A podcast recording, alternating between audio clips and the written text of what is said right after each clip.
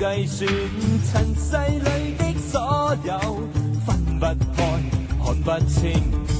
理智或糊涂，不需多介意。游戏里的所有，担得起，放得低，敢做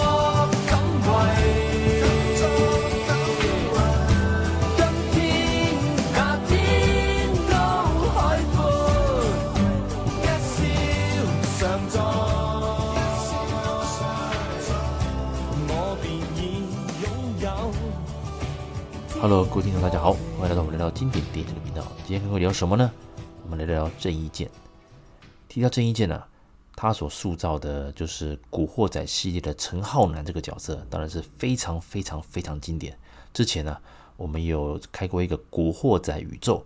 来跟各位好好的介绍陈浩南以及相关的一个重要的角色。那这么多年，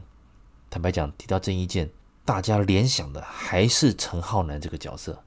虽然郑伊健在其他的事业上，包括唱歌，还是像其他的一些电影，都有蛮多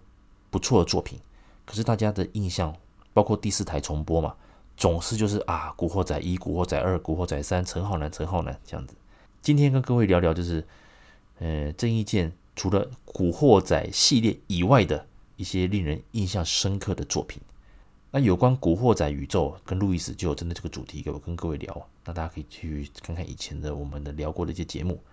今天就针对郑伊健《古惑仔》以外的作品来跟各位稍微聊一下。郑伊健他是一九六七年出生啊，所以其实还算是年轻啊，目前大概是呃五十四岁左右，其实还算是哦当打之年了哦，基本上。一个男演员，你四五十岁之后，那整个的韵味哦，成熟男人的韵味还慢慢的一个浮出来。所以以以往啊，可能看到是说《古惑仔》系列，它的所谓的就是呃年轻啊、冲动、莽撞，然后重义气这种这种那个性格啊，在随着演员的年纪来成长之后呢，你也可以发现到说会完全不一样。所以，其实陈浩南哦，跟着其实郑伊健哦，不好意思，应该连我自己的习惯叫叫他陈浩南。所以郑伊健他在两千年之后拍完了《胜者为王》，就是《古惑仔》的第六集之后呢，虽然还是会有一些黑道角色的的作品出现，可是其实比重就没那么高了。那他自己这几年啊，在中国也有一些所谓的那些戏剧或电影的演出了。那待会我们可以把它简单聊一下。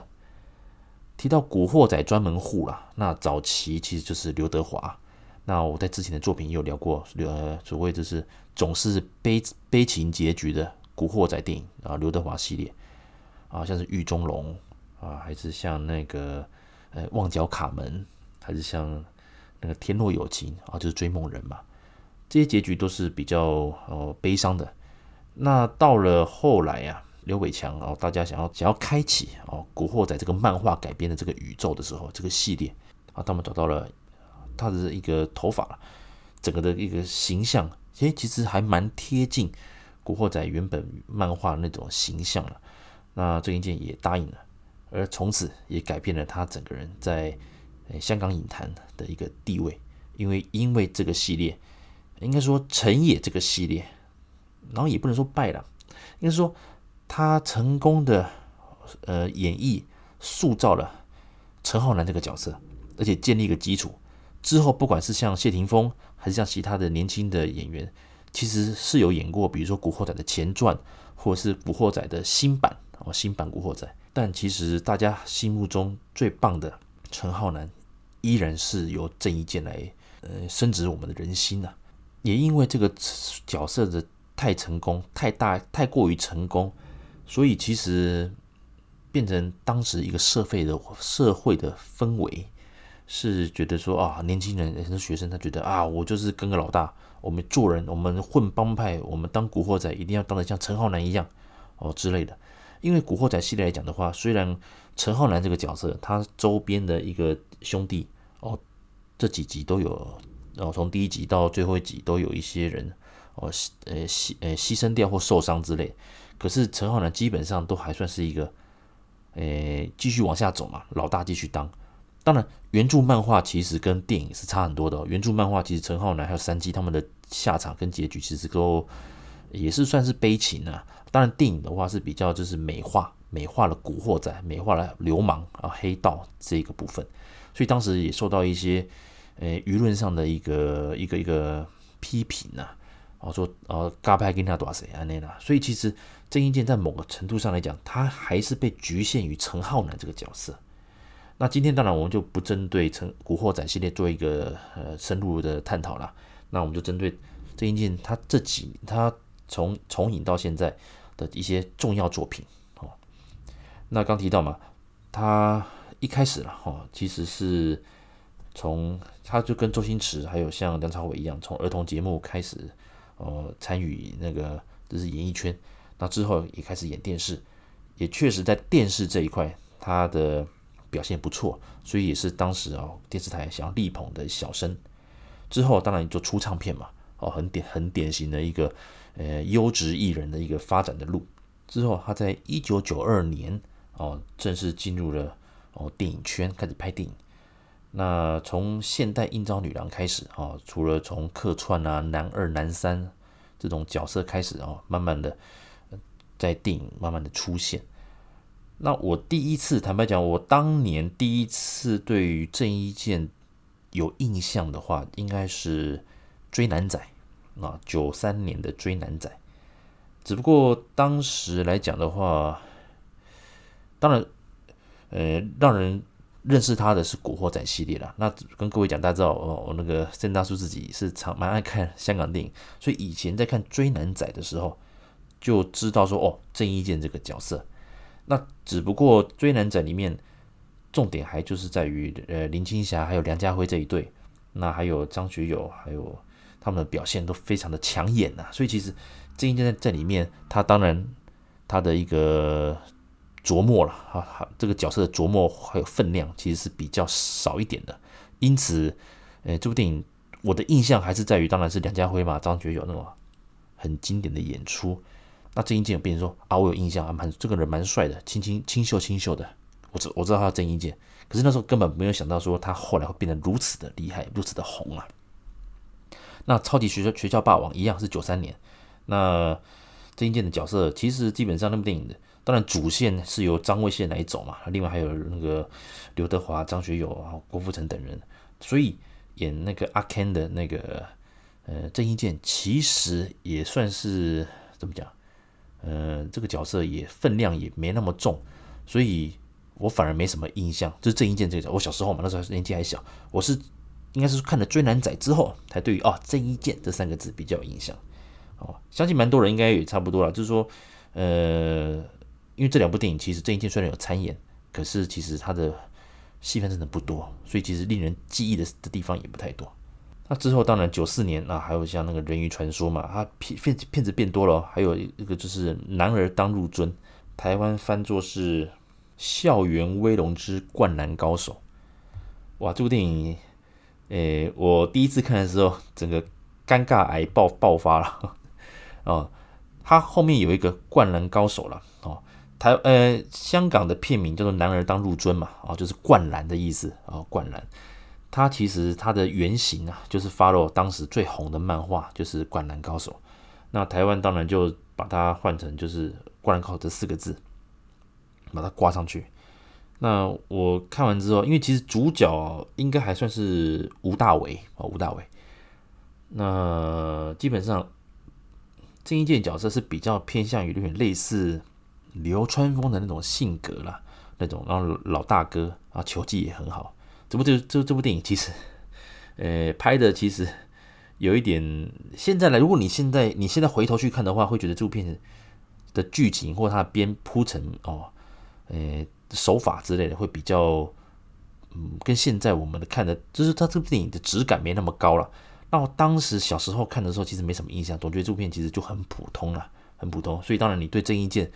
的印象就是在于哦，就是很帅啊，很帅，大概就是这样。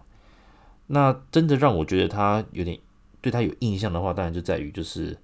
新英雄本色》。那只不过当时《新英雄本色》因为里面还有刘青云嘛，那你跟这种哦这种老戏骨哦这种很会演戏的来搭配，其实也是被哦风采被压下一些。这之后可以再聊，因为呃郑伊健跟刘青云还有其他的合作嘛，那后面还有，等我们再聊到。他第一次演到《古惑仔》的时候，其实应该说算是那九五年的有个叫《庙街故事》，那由他还有葛民辉还有吴倩莲等人主演的。郑伊健其实因为一些哦一些罪啊，就是不小不小心伤人了，所以他就去入狱。出来之后呢，其实他本来就想，本来就是不想过问这种事情，可是偏偏他自己的父母啊，还有他的继父，其实也是爱赌了啊，再加上一些兄弟啊、好朋友都蛮冲动的，辗转转转，他又被卷入这种帮派的斗争了。所以其实这部电影算是蛮典型的，有点就是比较悲情结局啦，哈，比较悲情。当然，已经有一点古惑仔电影系列的雏形啊，雏形。不过这不不过庙街故事应该算是我呃看完古惑仔系列之后才重新去找来看的，因为其实以前呃这种题材我没有那么有兴趣嘛，那是因为后来的古惑仔系列大红，那庙街故事以前我也以为它是古惑仔系列，后发现其实不是啊，不是，那是题外话了哈。OK，好了，九六年哇，横空出世啊，真的是横空出世，古惑仔系列。哇，出现了，《古惑仔》系列出现了。当时啊，九六年就一口气就三集嘛，《古惑仔》第一集、第二集跟第三集哦，一口气就出现了。他演的陈浩南，哇，这个是整个风靡全亚洲啊！哇，这人人当他偶像。那当时我们跟他说录影，主要是当年是租录影带嘛，哇，真的是大家呃在家也看。那如果今天出去，比如说大家校外教学哦，游游览车也要播。你就知道，其实，呃，在某程度上来讲，《古惑仔》其实这这个系列是非常之成功了。那娱乐性，还有它整个这个铺陈，还有它里面的音乐配主题曲之类哦，都非常的吸引人。所以它是一个很成功的一个商业电影，哦，很成功的一个 IP。那在当然，他现在整个的气势起来之后呢，那九七年哇，不用讲，就是那个《古惑仔之战无不胜》。这个应该也是重播率极高的，就是《古惑仔》第四集嘛，就是三鸡要争老大，哦，争那个屯门老大那的那个部分啊。当然，张耀扬也表现也相当棒，所以基本上九六九七年哦，郑伊健的身世已如日中天呐，如日中天。到了九八年，那九八年当然其实《古惑仔》已经到了第四集啊，更正已经到了第五集，龙争虎斗。而这个时候，其实，在某个程度上来讲，《古惑仔》的一个一个一个气势啊，有一点比较下坠了。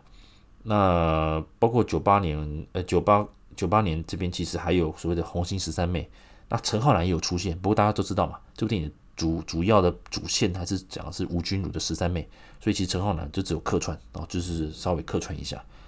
可是呢，你以为就这样结束了吗？其实刚讲到。他因为这个漫画改编的《古惑仔》哦，如气势如日中天。他接下来又选了什么？风云雄霸天下，哇！他演的聂风。虽然这部电影其实在整个主线上来讲，maybe 呃，大家会觉得郭富城的那个部分是比较呃，算是哦，比比呃，算是整个哦，整个主整个剧情的一个走向哦，都都是围绕着郭富城这个角色去去去走了。那但是呢，呃，风云里面啊，因为这个漫画原著的一个造型啊，再加上郑伊健的长头发，所以聂风哇，就由郑伊健来演，真的就是很很很非常的棒，就觉得好像就是为他量身定做的这种感觉，所以，借着风云这个系列，哇，整个的气势就起来了。九九年，继续继续继续。你这么爱演漫画角色，来《古惑仔》的陈浩南你也演了，《风云》你也演了，在什么《中华英雄》哇，这部电影其实我个人很喜欢，我个人很喜欢。那他这次就是他演坏英雄嘛，直接就是跟谢霆锋是演父子了。哦，那这部电影当然厉害了，它也是漫画改编。其实我一开始以为他会拍蛮多集的，因为像《风云》其实也拍了两拍了两集嘛。那《中华英雄》我本来以为他会拍很多集，不过后来诶。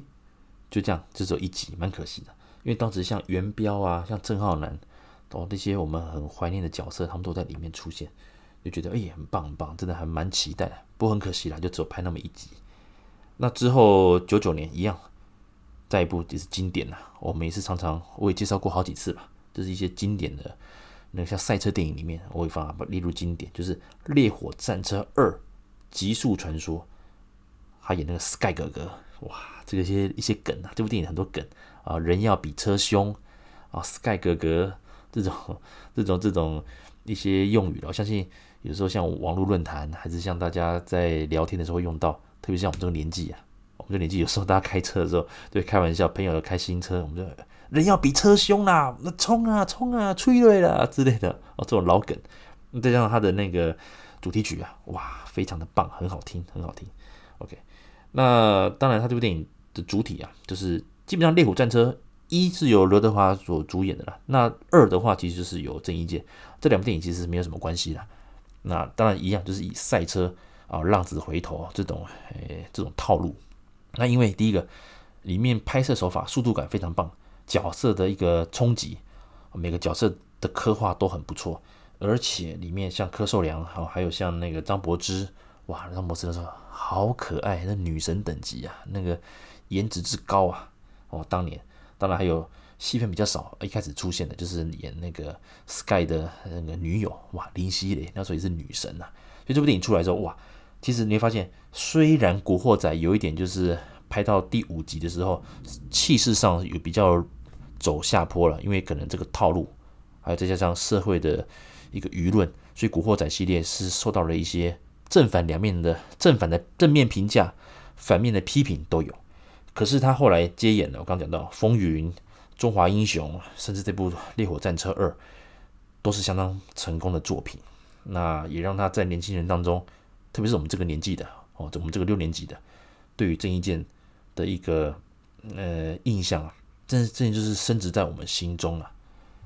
那到了两千年哦，两千年，当然他哎，忽然你会发现，整他这一年啊，如果看他维基的话，他一样也是有六部作品。不过当然，像《山鸡故事》，还有像那个《东京攻略》哦，其实，在整个的分呃角色的比重上，像《山鸡故事》它算是客串嘛。那因为它是讲那个陈小春演的山鸡的一个算是前算是一个他的外传的呃分支出来的故事啊。然后《东京攻略》当然主角就是梁朝伟嘛，所以其实还是看梁朝伟的一个个人的魅力。那那决战紫金之巅，他演西门吹雪。那可这部电影其实，在某程度上来讲，刘德华的光环还是比较重，再加上张家辉在里面哦，也是那个哦演的比较稍微搞笑一点的这种这种呃这种戏路，所以其实相对来讲的话，比较酷、比较诶、呃、冷酷一点的郑伊健就比较吃亏了。那接下来当然两千年，你毕竟要为《古惑仔》系列做一个总结嘛。所以第六集就是胜者为王啊，胜者为王。花没有叫做《古惑仔六》，或者说用“古惑仔”这个字啊，是听说当时因为版权的问题啊，“古惑仔”这个片名他们不能再继续使用了，所以这个团队就是一样，就这是指就用了“胜者为王”来当做是这个的片名，就避开了那个所谓那个“古惑仔”这三个字。那可是里面的演员组成跟故事。基本上还是 follow 就是《古惑仔》的呃原班人马，那特别他也把谢天华还有以前加入他们哦，都都有出现哦，都有出现，所以其实也是一种比较怎么讲，诶，卖你回忆的，卖你一些怀旧型的这种感觉，因为毕竟两千年离第四集的九八年其实也过了两三年左右，所以其实胜者为王出现当时了。我很期待，我非常期待这部电影，而且他把那个呃电影的场景有拉来拉来台湾，并且有呃触碰到当时呃台湾的总统选举的部分，还有整个的一个当时的一个政治氛围，所以其实，在某种程度上来讲，是有点诶蛮有一种亲切感，然 后呃置入感，好讲置入感好了，讲亲切感，怪怪的哈，那。这特别里面像那个陈松勇、雍北啊，还有像那个何润东，他们都有在里面，都有蛮吃重的一个一个演出了。所以其实这部电影，再加上我看那个版本是用原音的，讲原音哦，就是里面会讲粤语就讲粤语，讲台语就讲台语，啊，讲国语就是所谓的北京话的，就是讲这样，所以你会蛮好看的。后来好像我后来辗转不晓得是卫视系统还是东森，我现在想不起来。我后来看的时候还是卫视，很别扭，它就变成配音版了，配音版，所以感觉有点不对，哦，感觉有点不对。这部电影当然，它里面当然又集合，我刚讲到嘛，张耀扬也出现了，那千叶真一也出现了，哇，那时候现在看的话，又让人觉得有种嗯、呃、很怀念的，因为像雍北的，还像千叶真一都已经离开，所以其实看这部电影的时候，你会发现你还有柯受良哦都离开了。呃，最近有看重，最近有把它找来看嘛，你会发现哇，还是觉得有点感伤啊，哦，感觉说，呃，这些当时这些老大哥角色啊，这些演员都离开了，所以还是会有点怎么讲，还是有点感到哀伤及遗憾，因为再也看不到他们精彩的演出了。那零一年《九龙冰室》这部电影，其实我个人蛮喜欢的哦。这部电影其实，呃，它当然在某程度上来讲，它有点也是走所谓的浪子回头了哦，他为了那个去我完成任务了，那结果还是就是在泰国就入狱了。那他的台诶、香港片名叫《九龙冰室》，所以如果诶、台湾的话叫做酷英雄哦，酷冷酷耍酷的那个酷酷英雄哦。我再讲一次，香港片名叫《九龙冰室》，台湾的片名叫做酷英雄。那当时我在。看这部电影的时候，我本来以为他又是回到所谓的《古惑仔》系列这种讲义气，然后那种打来打去的，会发现，哎，哇，重新呢，就是说，在某个程度上来讲，虽然他还他还是呃，郑伊健演的是九纹龙，他还是那种很类似陈浩南那种角色，可是他已经是演的是他已经呃坐牢出来了，他要浪子回头，可惜哦，可惜这个江湖还是容不下他，包括他的前女友。也一直很希望他重出江湖，在很多很多情况之下，变成说他不得不又淌入这个浑水啊！啊，这部电影其实他表现非常好，是我是我觉得在他发挥演技的情况之下，《九龙冰室》这是酷英雄这部电影，我觉得是这一件非常非常好的作品，而他也以这部作品入围了第三十八届的台湾金马奖的最佳男主角，入围。这部电影重播应该还算还算多，那有机会大家可以把它找来看。那之后零一样是零一年《暗战》的二，由他来搭配，就是刘青云所谓的双雄电影《暗战》的一啊，《暗战》的一就是有刘德华跟刘青云嘛，那个非常非常非常的经典。《暗战》系列台湾翻作《谈判专家》，香港叫做《暗战》，《暗战二》就是台湾叫做《谈判专家二》，基本上他的。这部电影稍微可惜，就是说郑伊健的表现也是不错，可是呢，他走的一个整个的套路，还有整个的一个编排，还有包括一开始的那个呃，怎么讲，他们的准备开始斗智的时候，某些台词什么的，还有那个整个的一个氛围，其实跟第一集是类似的，呃，接近的，所以你会变成说，诶，一开始你用这一招会让他觉得说。带入说哇，这个又跟一一样哇，刘青云又要卷入一个什么，呃，又要被整了吗？还是怎么样？还是说又有新的一个一一一一个套路在玩他啊？可是你发现哇，就是因为这样子，变成说郑伊健整个的表示表现，你还是会把它拿来跟第一集刘德华的来相比。可是刘德华毕竟他靠着这部电影拿到了香港金像奖的最佳男主角，而整个的一个。铺陈的话，其实《暗战二》和一其实相差没有太多，所以再加上刘青云非常出色的演技，他也镇住了全场嘛。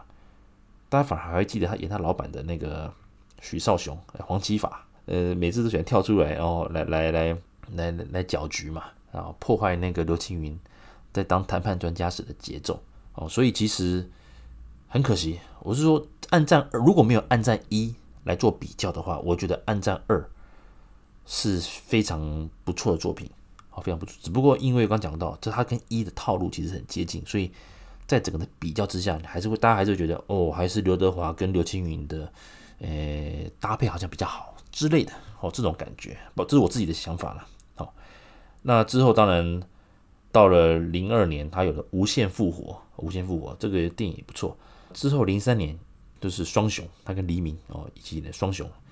那也不错，我也蛮推的。那之后当然往下看的话，坦白讲，呃，他零三年还有千机变嘛，不过千机变当时挺，当时主要不是要捧的，当然是 Twins 啦，陈冠希啦，所以其实郑伊健的表现还算，其实还算 OK，还算 OK。那只不过而且里面还有成龙，成龙虽然号称是客串的，可是其实他的出现也是抢了蛮多，诶、蛮多镜头的。OK。好，那当然之后其实他作品没有没有诶、欸，还是维持一个产量。可是其实，在某个程度上来讲，在票房上还有在整个的一个分量上，慢慢慢慢有被像后起之秀，像谢霆锋啊，像陈冠希他们有被迎头赶上那种感觉。就是你忽然少了一个什么很经典的、很经典的作品。因为像梁朝伟，他其实演完《无间道》之后，他的产量其实是少很多的，而且他选戏挑戏也慢慢的就是。呃，越来越慎重，包括刘德华自己当然也升格当老板了，所以他们电影的产量都没有那么大了。任义健其实在这段期间，可也许可能也是因为陈浩南的形象一跟着他很多年，所以其实他包再加上他的头发，他始终会维持一只所谓的长发或者是这种呃比短发长一点那种造型啊。所以其实，在很多情况之下，大家还是觉得说你还是以太帅了。其实郑伊健真的是很帅，郑伊健啊，所以他的演技。基本上来讲，还是会受到一些怎么讲？呃，大家对于就像刘德华一样嘛，他因为太帅，所以他演技其实一直要遇到一个很棒的导演，才能够把他刻画出来、激发出来。那之后，零五年啊，《三岔口》这部电影我很喜欢，它里面饰演一个就是他是律师，但他是会看到不公平、不公不义的事情的时候，他会选择自己把它用利用暗夜，自己把它解决掉。把那个加害人，把那个应该受到法律制裁的人，把它解决掉。那三岔口当然这部电影大家知道就是呃经典嘛，哦经典，陈木胜导演的经典。而郭富城在里面，当然他也靠这部电影拿到了影帝。而它里面的一个表现非常非常抢眼，所以坦白讲，在某程度上来讲，呃罗嘉良、吴彦祖还有郑伊健，在某程度上来讲，其实三岔口这部电影算是陪着。那说衬托吧，还是就是反正就是，呃，众星拱月啦，就拱着围绕着郭富城来做一个，呃，铺陈他跟编排。当然，郭富城的表现本来就很棒，本来就很棒。可是因为太棒了，再加上吴彦祖他们自己的那他那条线，还有像罗嘉良的那一条线都很抢眼，所以其实郑伊健这条线，当然是说他最后因为在李心洁这一块，哦，可能是有一些。那个牵连到，因为郭富城一直以为他找寻很久的女朋友是李心洁饰演他，李心洁饰饰演两个角色嘛，他饰演的是郭富城的前的女朋友，失踪的女朋友，以及郑伊健的老婆是不同人哦，他两个角色，可是郭富城的角色，他一直以为他的失踪的女友是那个。就就是郑伊健他的老婆，这段这段其实还大家因为我不想把它讲破，大家可以有还没看过的朋友可以可以把三叉口找来看，很经典，一定要再看一次。那这部电影当然郑伊健在里面虽然表现不错，可是基本上还是是由整个风采甚至像反正得奖啊影帝嘛，然后就是郭富城所拿走哦。不过这部电影也是陈木胜导演的经典呐，哦，所以这个我们在陈木胜导演的一个纪念特辑，我们都有聊到。那之后，到了零八年，就是我最喜欢他的那一部作品《第一届》，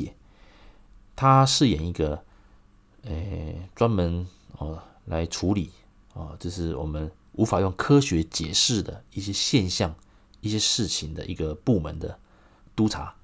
而他的手下啊，就是很年轻的啊，就是那个余文乐，他们一起搭档来处理这些。所谓我们一般哦无法用科学来解释的一些案件，这部电影非常非常精彩，它的制造的悬疑感也相当不错，所以这部电影哦真的是我非常非常的喜欢，也很推。虽然主线还是在于余文乐的一个表现，可是郑伊健其实就包括他的结局令人感伤，那令人感伤，所以这部电影我蛮推的，而且当然好像重播卫视系统会重播。那有机会，如果还没看过的朋友，真的可以把这部电影找来看，因为这部电影其实很悬疑，而且又又带有一些所谓这种比较灵异色彩的啊，灵异色彩，所以这部电影我非常推，很有深度，很值得一看再看。OK，好，零九年当然《风云二》哦，又一样再次的出现啊，也相当精彩。不过在整个的，的印象中，因为它离《风云》的一哦也也蛮久了啊，《风云》的一是九八年嘛，那《风云》的二已经是二零零九年了。那所以其实在整个气势上来讲的话，而且离那么多年了，那当时其实综合来看的话，当然一哦令人的一个印象是最深刻的。接下来好到了两千呃二零一零年时期，它的产量其实就变得比较少了。那其中啊就是一零年的《飞沙风中转》哦，《飞沙风中转》这部电影其实整个走的是怀旧。当时看到名单的时候，他跟陈小春，我们觉得哇，《古惑仔》当年的。陈浩南跟山鸡的那个黄金组合要回来了，再加上它里面使用的那个配乐，那个主题曲啊，《飞沙风中转》也是当年罗大佑写的，那是在所谓那个周润发的《我在黑社会的日子里》的一个主题曲。那之前针对这个部分，我在那个黑帮大佬经典作品的那个有稍微呃那个提到哦这部电影，那这首歌《飞沙风中转》。也在这部电影有出现，等于这个片名跟这个歌名是一样的，所以勾起我们很多老影迷的回忆。这部电影是这样，就是有呃曾小春跟郑伊健都是那种不太想当老大的人，可是现实就逼，还有周围环境逼他们不得不干老大。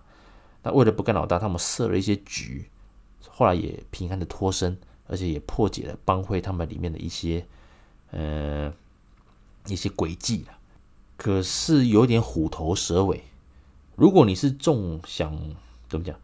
好了，如果你想看的是一个怀旧感，以及陈浩南与山鸡啊，更正啊，其实就是呃郑伊健与陈小春的一个黄金组合的话，当然这部电影是可以看的啊，可以看。只不过结局还有在整个这个节奏上，你会觉得有一点草率，所以我才说是虎头蛇尾，因为它前面铺陈的还不错，只不过最后的结局会让你哈是这样。就觉得有一点有一点草率了，哦，这个是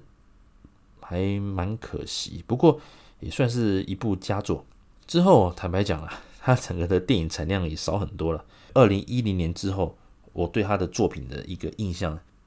甚至没看过电影也蛮多的，好，没了蛮多的。让人比较印象再深刻的话，重新再想到他，那就是二零一八年的《黄金兄弟》这部电影。当时哇，挟着《古惑仔》。几乎的原的主要角色几乎了，几乎了，就是由呃那个郑伊健啊、陈小春啊、钱嘉乐、林晓峰，还有那个谢天华啊这些角色出现。可是蛮可惜啦，那个朱永棠还是没有合体啊，没有合体是蛮可惜的。这部电影当然是是一个以重新重新，虽然这些角色都是我们熟悉的古惑仔电影的一个重要的演员呐、可是黄金兄弟当然是一所谓的那种类似夺宝啊，夺宝那大家，然后那个斗智的那种夺宝电影，有一群人啊，他是那种那特工特务身手的，他们去完成任务才发现，诶，其中他们被骗了哦，有一些诡计，所以他们反过来又要来去去去报仇。那里面当然哦，谢天华也是他也是他饰演了出卖大家的那个人。当然，这这部电影其实。应该说是很热闹，特别主题曲也很好听，也很好听。他卖的就是所谓的一个我们老影迷的一个怀旧感，怀旧感。而他重新打造了这个团队，又是给年轻年轻观众、年轻影迷的一个新的一个视觉。它是一个热闹的一个商业片，其实我觉得还不错，还不错。可是如果在就我们想要回归，就是所谓古惑仔这个怀旧心情的时候，又觉得少了一点点。因为像朱永棠没出现啊，就是很可惜。就像坦白讲了，钱嘉乐演的大头，他也只有在第五集哦，那个第五集的时候有出现嘛。那大头这个角色，那结果到最后，你看，诶，几年前的古惑仔的那个演唱会啊，他也是出现了。那黄金兄弟他也出现，也就是说，如果要这样讲的话。张耀扬反而演的还比他多集啊！啊，张耀扬出现的次数，因为他每一集都死掉，可是他每一集的角色都不一样，可是都是经典。OK，那黄金兄弟应该算是以一个商业大片还有整个气势来看的话，应该算是郑伊健在这今年已经是二零二二年嘛。那二零四年前的二零一八年，这个黄金兄弟算是他呃比较令人印象深刻的一个商业大片了。之后当然就作品就少很多这样子。那当然好像他还在大陆还有一些，在中国里面哈还有一些。那个电影的演出啦，不过这边其实我就比较没有去接触了。那以上呢，就是我们针对郑伊健除了《古惑仔》系列之外，我觉得印象算是深刻的几部电影。那我再重新整理一次，我觉得值得推荐各位一看再看的。第一部啊，就是《追男仔》，好吗？跟着跟着，没了。《追男仔》主角其实应该算是梁家辉他们哈。来，我觉得啦。呃，可以值得一看再看。除了《古惑仔》之外哦，我个人很推的是什么？就是《中华英雄》，然后再来就是《烈火战车二：极速传说》，还有《九龙冰室》，就是酷英雄这部电影，还有《第一届》哦，他跟余文乐演《第一届》。那如果你想要觉得要看热闹一点的话，其实《黄金兄弟》也不错啊，《黄金兄弟》是很热热闹闹的一部电影。这样子一个夺宝片，它这种感觉还不错啦，还不错。这种特工啊，夺宝片这样子。那以上呢，就是我们针对这我针对了郑伊健的一个几部作品的一个介绍。他现在还年轻，那也期待接下来能够郑伊健能够再能够演出更棒的作品。哦，毕毕竟他的人他的人气还是有的。那虽然这几年可能在电影作品上比较少啦，可是当然我也很希望啊，有一天那郑伊健能够再带来很棒的纯正香港电影的这种作品，啊，再让我们这些老影迷然后再回味一下，再让我们惊艳一次。OK，好，以上谢谢各位的收听，我们下次见喽，拜拜。回头这一生